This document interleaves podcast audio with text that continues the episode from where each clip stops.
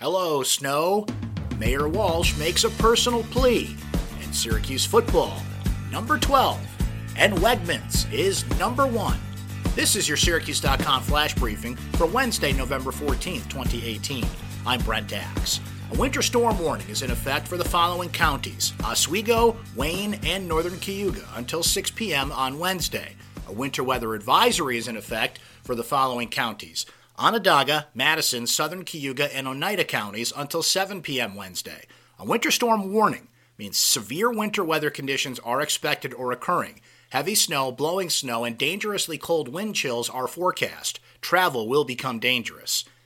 A winter weather advisory means that periods of snow will cause travel difficulties. Be prepared for slick and slippery conditions, especially on untreated roads. In recent months, a few tax delinquent Syracusans got a handwritten letter from Mayor Ben Walsh. The message was polite and simple Please pay your taxes.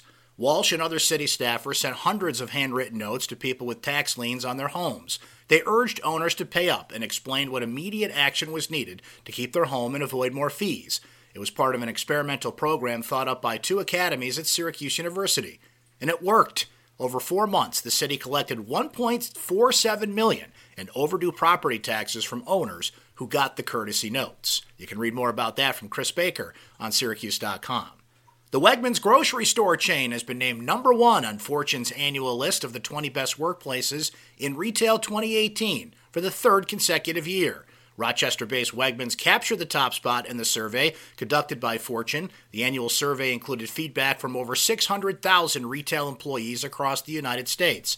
Wegmans has 127 locations and over 40,000 employees, according to the survey. It has 8.7 billion in revenue. Workers said Wegmans is a place where they can build a career and are provided mentors and tools for success.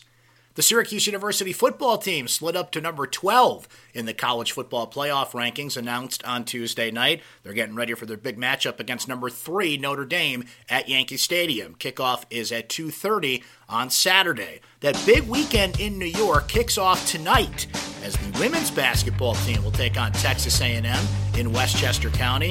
Of course, Jim Boeheim and the Syracuse men's basketball team will play UConn Thursday at Madison Square Garden. That's your Syracuse.com flash briefing for Wednesday, November 14th, 2018.